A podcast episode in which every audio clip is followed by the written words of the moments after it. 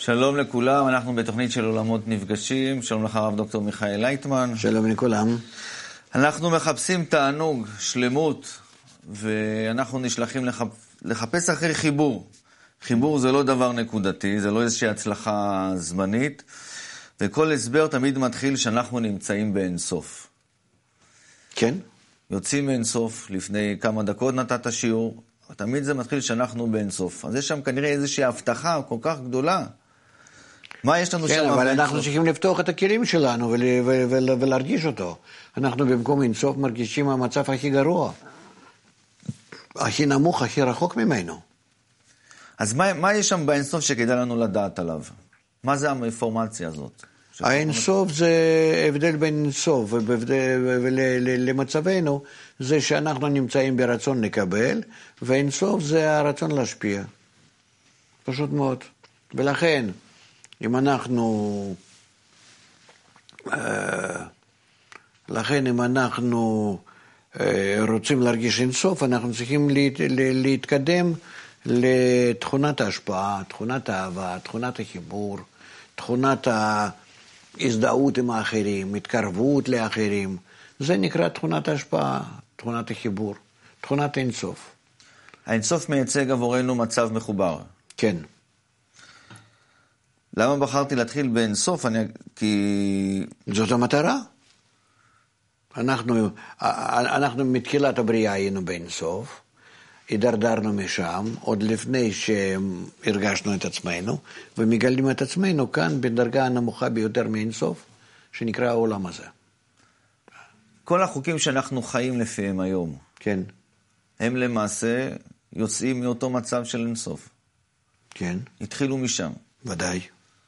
אני הוויה לא שניתי, כן? זאת אומרת, החוקים האלה ממשיכים לפעול עלינו כל הזמן. כן, עכשיו, אנחנו במציאות שלנו חושבים שכל דבר, אתה יודע, התחיל כרגע, כרגע אני עושה איזושהי פעולה, כרגע אני מוכר דירה, כרגע אני עולה לאוטובוס, כאילו, הכל מתחיל כאילו באותו שנייה, משהו רגעי, זו המציאות. כן. אבל למעשה, אם אני מבין נכון, המציאות, כל החוקים שלה, למעשה כבר פועלים מאין סוף, מאותו מצב מחובר, והם אלה שפועלים, אין חוקים אחרים. כן, דיברתי עם איזשהו אה, פיזיקאי בכיר קוסמולוג, הוא אומר באמת, הכל התחיל מהמפץ הגדול, וכל החוקים וכל התהליכים התחילו אז. הוא אומר מעבר לכך, הוא אומר, הכל קרה בשבריר שנייה הראשון, פחות תהליכים אירעו בשלוש דקות הראשונות, ועוד פחות מזה במיליוני השנים שלאחר המפץ, ועוד פחות מזה במיליארדי השנים האחרונות. מבחינת הקוסמולוגיה, אין כמעט התרחשויות בזמן האחרון. כן. אפילו ההפך. מתחיל הכל לעצור, ואנחנו כאילו מתחילים לנוע אולי הפוך. כן, אם זה ככה, אז כל החיים שלנו, אנחנו צריכים אז לחפש את, בגלל זה אנחנו צריכים לחפש את החיבור הזה? שאתה כל הזמן אומר, תחפשו את החיבור, תחפשו את החיבור. קודם כל, אני לא כל כך, אה, אני לא רוצה להתייחס למה שאומר הקוסמולוג, כי גם כן הוא אומר בעניין הזמן, זמן אז לא היה קיים, שבריר שנייה הראשון, שלוש דקות הראשונות, זה הכל לא היה, לא היו דקות, לא היה, הזמן זה אה, תוצאה ממה שאנחנו כבר. קיימים, ומתפיסה שלנו, זה דבר סובייקטיבי לגמרי, ולכן לדבר על זמן, וגם כן אותו דבר, אם אנחנו ניכנס לזה, אבל רק מילה אחת, שגם על תהליך. האם תהליך הזה כן קורה, לא קורה, כלפי מי הוא קורה, כלפי מי, מי הוא לא קורה, גם זאת שאלה גדולה. זאת אומרת, הקוסמולוגיה, כל הקוסמולוגיה היא עכשיו עוברת טרנספורמציה, ממש מהפכה פנימית מאוד גדולה, והבעיה היא שחסרים להם כלים לראות את היקום מחוץ ליקום. ואז הם היו יכולים uh, להגיד משהו, אבל כשאתה נמצא בתוך המערכת, אתה לא יכול לדבר בצורה אובייקטיבית כלפיה, עליה. ולכן uh, הקוסמולוגים הם, uh, הם, הם, הם משתדלים uh, מתוך מה שהם uh, יכולים לחקור ו, וסך הכל לסכם, אבל זה, זה, זה לא מדע. כן. אז אה, אם ככה, אנחנו למעשה יצאנו מאותו מצב אינסוף. כן. ואנחנו למעשה, ככל שהזמן הולך, אנחנו בעצם מתרחקים מאותו חיבור, נופלים מהחיבור. כאילו שאנחנו מידרדרים מאיזשהו הר גבוה, ומצד שני אנחנו שומעים קריאה להתחבר, להתחבר. כאילו תעלו, אנחנו, אני נופל מאיזה הר, ומישהו אומר לי תעלה. איך זה יכול להיות? שאני אתנגד, לכ... איך, איך אני יכול להתנגד לכוח המשיכה ולהתחבר כשבעצם כבר יצאנו ממצב אינסוף, ואנחנו הולכים ומתרחקים ממנו, מאותו, מאותו מצב של חיבור. אתה צודק. כשאנחנו היינו מחוברים, אנחנו מחוברים, היינו בתחילת ההתפתחות כנקודה אחת, כרצון אחד, כוונה אחת. אה, ופתאום אה, כל אחד ואחד התחיל, אה, זאת אומרת, מהמפץ הגדול, בוא נגיד, כאן זו הייתה נקודה אחת, כן? שבנקודה אחת הזאת היה גם כלי וגם אור יחד, כן? כלי ואור, הם היו יחד, כן? ואחר כך זה התחיל להתחלק, להתפרץ, כמו בתגובת ה... בפיצוץ אטומי, כן? בזה שאנחנו. אז אה, נעשה אחר כך, אה, נעשה אחר כך באמת ההתפתחות כזאת לכל הכיוונים. זאת אומרת, ככה, כן? זהו. מה אנחנו, מה אנחנו רואים? שישנם כאן הרבה רצונות, הרבה רצונות, והרצונות האלה כבר מרוחקים זה לזה, ועד כמה שהם, אה, עד כמה שהם, אה, אה, עד כמה שהם מתרחקים, כן? עד כמה שהם מתרחקים. עד כמה שהם מתרחקים. אז יוצא שהריחוק מהמקום הראשון, כן? מהמקום הראשון, עד כמה שהם מתרחקים, זה גם כן משפיע על ריחוק ביניהם, כן? נגיד דלתא 1, וכאן זה דלתא 2. ברור לנו, כן? עד כמה שהריחוק הוא פועל. וכך, מה זאת אומרת הריחוק הוא פועל? יש כאן כוח אגואיסטי שנכנס לתוך החיבור, כאן זה היה הכל אחד. כן? הכל היה אחד. ולאחד הזה אחר כך נתוסף פלוס נעשה בו, לאחד הזה. האגו הגדול, כוח האגו. וכוח האגו הזה, הוא התחיל לעבוד על האחד והתחיל לשבור אותו. ואז האגו הזה, הוא התחיל לעבוד, כאן זה החץ הזה שמדבר על ההתפשטות. זאת אומרת, על ידי מה נעשה פיצוץ ופיזור? על ידי זה שהאגו התחיל לעבוד על הנקודה האחת הזאת, שבנקודה האחת הזאת היה רצון אחד. אחד, זה היה כאן כלי ואור, כן? זאת אומרת, רצון אחד. ואחרי זה, האגו שנכנס, הוא פיצץ את הרצון הזה לאלפי חלקים, לאינסוף חלקים, והם התחילו להתפזר, כן? ההתפזרות הזו גם כן הגיעה לדרגת דומם, צומח, חי ומדבר. שזה גם כן עניין של האגו, כן? האגו, המוגדל, המוגבר, איך רק לכתוב לא יותר טוב. המוגדל, כן? Mm-hmm. זהו. זה הכל. ועד שהוא מגיע לדרגת המדבר, ודרגת המדבר, אנחנו מדברים כאן על התפתחות האנושית, כן, אנושות, אנושות, וכאנושות מתפתחת, היא מגיעה למצב שהיא חייבת כבר להגיע לתיקון, כי היא מגיעה למצב שהאגו שולט עד כדי כך שהורג אותה, הורס אותה, מתחיל ממש להגיע למצב הסופני, ואז האנושות בסופה, היא תצטרך לעשות חשבון, ושהיא תרצה להיות גם כן אחד. ואז היא חוזרת להיות לנקודה אחת, כמו שהייתה בהתחלה, כן? אבל נקודה הזאת, היא תהיה אה, כפול כל האגו, כפול אגו, שהיא תתחבר מעל האגו, כן? ומעל האגו, נקודה אחת כפול האגו, זה נקרא 620 אות הרך פעמים.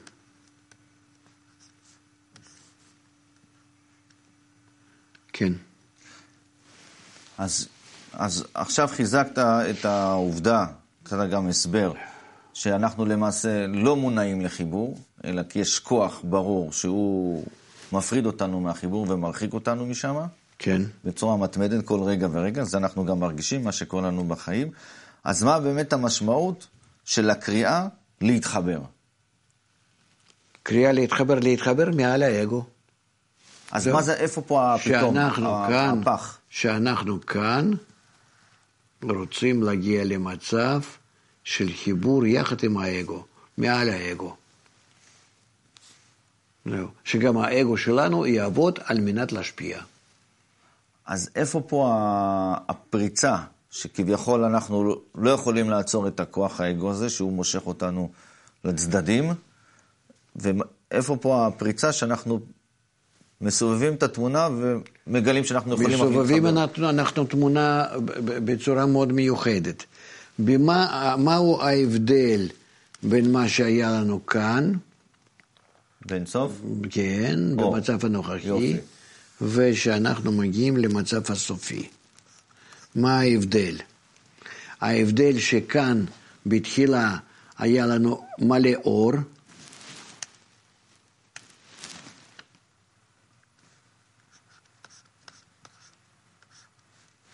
וכאן אין אור. כאן היה לנו רצון אחד, וכאן יש לנו במקום רצון אגו הגדול שהתפתח מהרצון. זה שאין לנו אור, אין אור. זה, זה מה שמחייב אותנו, מחייב אותנו להגיע בחזרה לחיבור. זה דוחף אותנו לחיבור, כי אנחנו לא יכולים לחיות את עצמנו, האור זה כוח החיים. ולכן זה שאין לנו אור, אני מתחיל להרגיש שאני רוצה, אני רוצה לחזור, רוצה לחזור, כן, למצב שאני חי. אז יש לי איזו נטייה לתיקון. מאין ברירה. אתה מבין? זאת אומרת, אין אור ואז יש לי תפילה, כן? לתיקון. מאין ברירה, כן? שזה נקרא בעיתו. ויכול להיות לתיק... אחישנה, על ידי זה שאני לומד מספרי קבלה איך אני אגיע לזה עוד יותר מהר ממה שאני מגיע למצב שאני בכלל נמצא בחוסר אור הטוטאלי.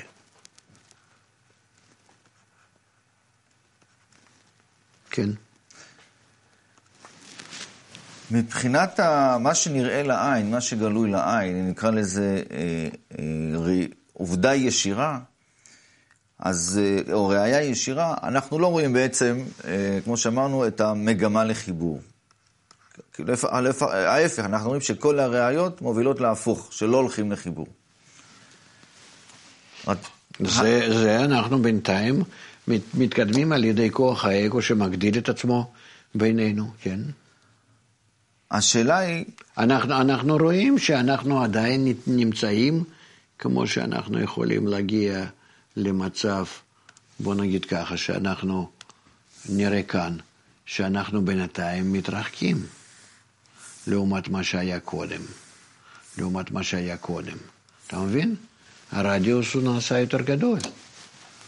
אז איזה שינוי, אם אני רוצה להגיע לחיבור, לא יודע, מתוך אמונה, מתוך שזה מעניין אותי, איזה שינוי בגישה שלי אני צריך לעשות כדי להתמקד בחיפוש אחרי החיבור הזה, למרות שכל העובדות, כל הכלים שלי הבריאים, לא לוקחים אותי לשם. לחיבור, אתה, לחפש חיבור. אתה צריך אה, לסדר את עצמו בצורה שכבר אה, יהיה לך מובן שאתה חייב את החיבור, שאתה, אה, איך להגיד, אתה, אתה מגיע למצב שאין לך ברירה. ברשותך, אני אצטט אותך משיעור שהיה לאחרונה. כן. מי שרוצה להגיע לרוחניות, הוא צריך לדעת שאם הוא יתעמק והוא יהיה ישר עם עצמו, לא היו לו הוכחות. למה כדאי?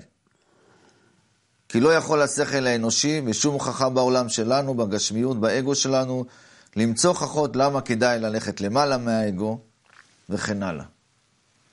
זאת אומרת, אין לי, זאת אומרת, אין לי אפשרות להוכיח לעצמי אה, להסביר לעצמי, ואתה גם מחזק את זה. לא, אבל יש לך דחף הפנימי.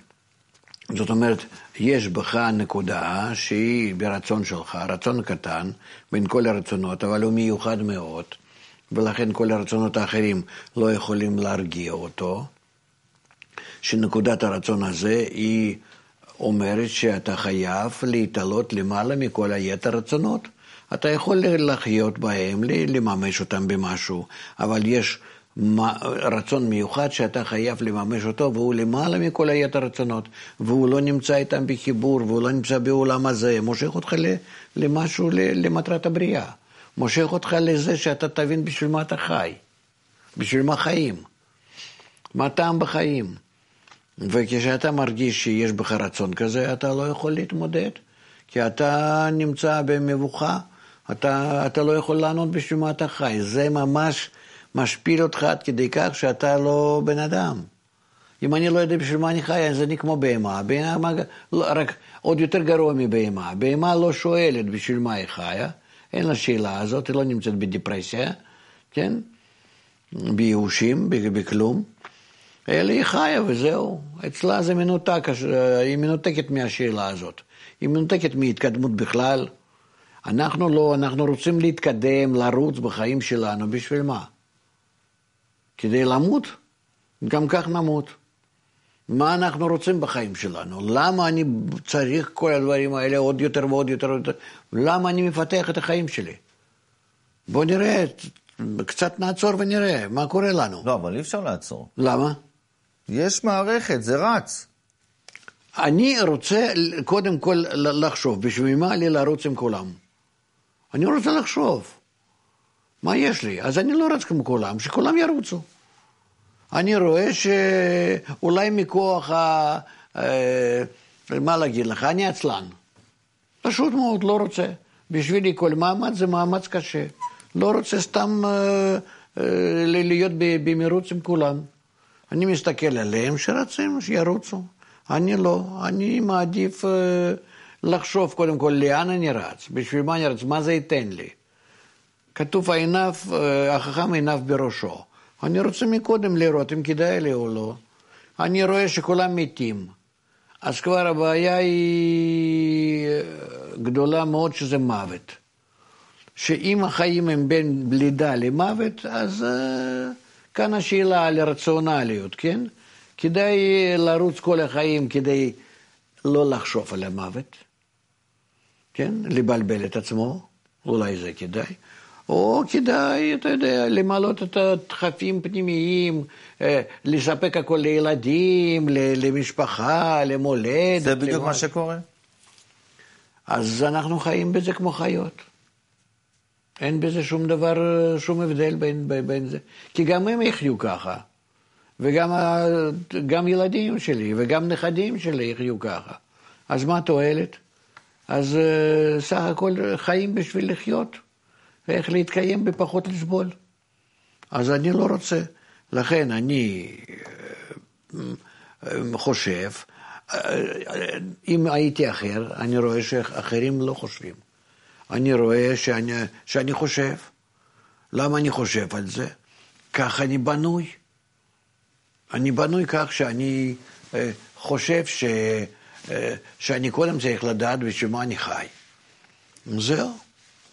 ו, ובאמת, אה, אני עוד לא יודע בשביל מה אני חי. כדאי לחיות. לא, שאלה הזאת היא תמיד לפניי. אומרים, עד שאני לא משיג גמר התיקון. עד שאני לא משיג את השורש נשמה שלי, שורש מאיפה שאני, אני לא אהיה אה, מרוצה ממה שקורה לי. רק כשאני חוזר לשורש. זהו. כי בשורש הזה אני אדע מאיפה אני, למה אני, בשביל מה אני, מה הייעוד שלי, מאיפה אני יצאתי. שבשורש הזה אני מתחיל להשיג גם כן את המקור שלי, שיש משהו לפניי. אותו אני רוצה להשיג. אז באמת אה, כדאי לחיות אם ישנה הזדמנות כזאת. אבל אם לא הזדמנות הזאת, אז אה, מה אנחנו עושים כאן? שיש איזשהו גוף קטן בכל היקום הגדול הזה, אינסופי, ש... שבו איזה, יש חיים חלבון, חיי חלבון ככה, בצורה מיוחדת. נו, אז מה? וכך אנחנו מתקיימים, ולכן אנחנו מבלבלים את עצמנו עם כל מיני פוליטיקות, תחרויות, כל מיני דברים. תסתכל על הכדור הארץ שלנו מרחוק, תראה מה שקורה. בשביל מה? למה? בוא נצא, זה כמו שילד בתוך הגן ילדים. אמא באה לקחת אותו מהגן, הוא צועק ובוכה, הוא רוצה להרביץ שם מישהו, מישהו פגע בו, הוא עשה... אמא אומרת, חכה, בשביל מה, למה, בוא נחזור הביתה, יש משהו יותר מזה, חוץ מזה. לא, זה כל החיים שלנו. כך אנחנו. בדיוק, אנחנו לא רואים לאן לצאת. אז ישנה שיטה שעוזרת לך לצאת. לצאת. ואז אתה לא תהיה כמו כל היתר ילדים בגן, בגן ילדים הזה הנורא. לגבי ה... באמת השיטה הזאת של חוכמת הקבלה, ואולי פה זה מעניין לחדד, אותו קוסמולוג שדיברתי עליו לפני כן, כן. אז אה, כשהוא דיבר על המפץ הגדול, הוא אמר שלמעשה אה, הראיות לגבי זה זה ראיות, מה שנקרא, נסיבתיות. לא ראייה ישירה, לא מתוך צפייה בזה. אנחנו לא יכולים את זה לראות. זה קיים ביקום, אבל אנחנו לא יכולים את זה לראות. כי, כי שם נעלם הזמן, תנועה ומקום. זה נעשה בצורה שעוד לא חומרית, ולכן אנחנו לא יכולים לראות. אנחנו יכולים לראות מה שהיה לפני, אה, אה, לפני חמש מיליארד שנה, עשר מיליארד שנה. שגם זו שאלה, איך אני יכול לראות מה שהיה לפני חמש מיליארד שנה. אבל אנחנו יכולים את זה לראות, אתה מבין? זאת אומרת, כי זה לא עניין של שנים, הזמן לא קיים כאן, אלא רק תנועה. אבל מה, כשאנחנו מתקרבים למושג של מפץ הגדול, אנחנו לא יכולים שם, שם לזהות, שם לא פועלים חוקים הרגילים שלנו. לכן הוא קורא לראיות האלה מה שנקרא, או עדויות, עדויות נסיבתיות, כן? כן. שהם רואים חלקים ואיכשהו מרכיבים את זה לתמונה אחת שלמה. נכון. ולגבי בחוכמת הקבלה, החיבור ואין סוף, זה נסיבתי או זה ראייה ישירה? אנחנו עולים למעלה מהחומר. אנחנו עולים למעלה מרצון לקבל. כי אצל הקוסמולוג, גם המכשירים שלו, גם הוא בעצמו, גם מה שהוא חוקר, שלושת הדברים, מה אני חוקר, אני ומה אני חוקר, ומכשיר שקושר אותי זה, ו... אותי ו... בין מה שאני חוקר. כן, זה הכל גשמי, זה הכל אה, אגואיסטי, ולכן מצד אחד אני יכול לחקור ולהראות גם כן לכולם, שכולנו גם כמונו, באותה השיטה, באותה תכונה האגואיסטית, ולכן, ולכן יכולים לראות את זה, כן? אבל אני יכול לראות רק מה שנמצא בטווח הגשמי, האגואיסטי, איפה שפועלים כוחות החומר, ואיפה שפועלים כוחות שלמעלה מהחומר, כמו במפץ הגדול, שם פעל האור, האנרגיה שהיא למעלה מהחומר קודמת לחומר, אז שם הם לא יכולים לעשות שום דבר. הם לא יודעים, הם לא מבינים. הם גם כן לא מבינים מהי הסיבה למפץ הגדול. מה קרה שפתאום זה קרה? מאיפה הנקודה הזאת שפתאום זה משהו התפוצץ והתחיל? זאת אומרת, הם הולכים כאילו בחזרה, באפרוקסימציה, כן? נכון. ממה שיש היום, אז עוד מיליון שנה, עוד מיליארד שנה, עוד 15 מיליארד כן, שנה. הופה. הגענו כאן לאיזה התחלה. נכון. מהי ההתחלה לא יודעים, אבל ברור שמשם והלאה התחיל פיצוץ. כן, כן? נכון. זהו. אז אה, מה התפוצץ? סיבה להתפוצצות, מה היה לפני הפיצוץ? מי עשה את הפיצוץ? שום דבר לא ידוע. זאת אומרת, רק מנקודה הזאת, אה, קצת אחרי מפץ הגדול והלאה, אנחנו רואים את התהליך, ואותו חוקרים. אז אותו מצב אינסוף שאיתו כן. התחלנו, מגלים אותו, או ואותו חיבור שאנחנו רוצים לגלות. ואין סוף לא שייך למצב הזה של מפץ או לא מפץ. לא, אני אומר, העדות היא עדות ישירה, אז שאנחנו קוראים לזה השגה. אתה מגלה את זה.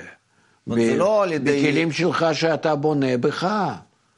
והכלים האלה אה, ישנם רק בך. או בעוד מקובלים, שגם הם מגלים תופעות כמוך אז, ועל זה הם כתבו בספרי הקבלה. זאת אומרת, בספרי הקבלה נקרא לזה העדויות הן לא נציבתיות, אלא עדויות ישירות. כן. אם זה ככה, אז אם זו עדות ישירה, אז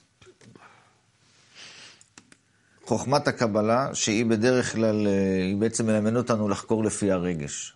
יש לנו נטייה, כשאנחנו חושבים על המדע, המדע הרי הוא מוציא את האדם מחוץ למדע, והוא רוצה להציג כל מיני תוצאות של תופעות, של דומם, צומח, חי, כאילו מחוץ, ל, מחוץ, מחוץ לאדם. הוא עושה הכל רק לא כלפי האדם. ודווקא חוכמת הקבלה, לא נכון.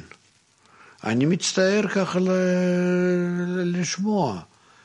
מה זאת אומרת? המדע לא יכולה להתנתק מהאדם. זה- המדע אה, קובע הכל מתוך האדם. כן, אבל זה מתוך הראייה של חוכמת הקבלה, אתה אומר. זה לא, אני לא אומר את זה מתוך ראיית חוכמת הקבלה. מי חוקר, אדם או לא אדם? ברור שזה אדם. זהו. אם במקום אדם יהיה מישהו, איזשהו חייזר, לא יודע מאיזה מקום, אז הוא יחקור בתכונות שלו. ודאי. הוא יבנה מכשירים משלו, הוא- התכונות שלו, הוא, הוא יגלה חומר אחר. רק אנחנו לא יצאנו אף פעם מתוך האדם לאיזושהי אה, צורה אובייקטיבית, כן, מחוצה לאדם, ולכן נראה לנו שאנחנו הכל חוקרים בצורה אובייקטיבית, אבל היא סובייקטיבית כלפי האדם, איך שהוא נבנה. אם ככה, מה העצה שלך שבמדע ובעולם שלנו אין מודעות לזה שכל מה שאנחנו חוקרים, אנחנו בעצם מגבילים את זה בתכונות שלנו, ולכן אנחנו רואים ירידה והתרחקות, ודאי שהכל זה כלפינו. או אם זה, אבל כשאנחנו מתחילים אפילו בלימוד חוכמת הקבלה, עדיין אנחנו מוגבלים בתכונות שלנו. אולי אנחנו לקראת סיום התוכנית, איזה עצה יש לך פה, שלא נרגיש את ההגבלה הזאת של התכונות שלנו, וניסחף עם כל מה שאמרנו במהלך התוכנית, עם כל זרמי החיים, אלא כן נס... נפנה לכיוון החיבור, למרות שהוא לא רק שלנו. ללמד את האדם איך להתעלות מעל, מעל מה שהוא. איך להתעלות, ולהתעלות זה לא ל- ל- לצאת מהגוף. זה במילים יפות כאילו, אה, אפשר ככה להגיד, לה- להתעלות מהגוף, לה- להתעלות מעל הרצון שלו. עד כמה שאנחנו מתעלים מעל הרצון, אנחנו מגלים אה, עולם אחר. אנחנו יכולים כך להגיד שאנחנו נמצאים כאן, נגיד, כן? כאן, ואנחנו יכולים להגיע ל- ל- ל- לדרגה עליונה, ו- וההבדל בזה זה עד כמה שאני מתעלם מעל האגו שלי, כן? זהו. אז כמה שאני מתעלה, למעלה מהאגו שלי, אני תופס את המציאות בצורה אחרת לגמרי. זהו. כאן אני תופס רק באגו, באגו אני תופס את המציאות, וכאן זה מעל האגו, כן? וכאן זה נגיד 50 על 50, 50-50, משפט אחרון, כן? למה כדאי לנו באמת להיכנס למחקר רגשי, לבבי יותר, והוא דווקא זה שיפתח לנו את כל המציאות, מאשר להיות יותר במחקר, נקרא לזה, המדעי, דרך הכלים האלה של השכל שהם כי מוגבלים. מדע, שאנחנו, מדע אומר שאנחנו לא פועלים מתוך הרגש, אלא רק מתוך השכל, וזה לא נכון, מפני שאנחנו פועלים גם כן מתוך הרגש, רק אם אנחנו לא לוקחים את תכונות האדם, כן, אז כאילו אנחנו פועלים מתוך השכל. וחוכמת הקבלה אומרת לא, אנחנו צריכים לקחת בחשבון את הרגשות שלנו, ודווקא הרגש זה קובע ולא השכל. אה, התוכנית שלנו הגיעה לסיום, אני מקווה שהצלחנו במשהו לחזק את הרגש אצלנו ואצל הצופים שלנו. תודה רבה לך, הרב דוקטור מיכאל לייטמן, תודה רבה לכם. צופים יקרים, ולהתראות בתוכנית הבאה שלנו. שלום ולהתראות.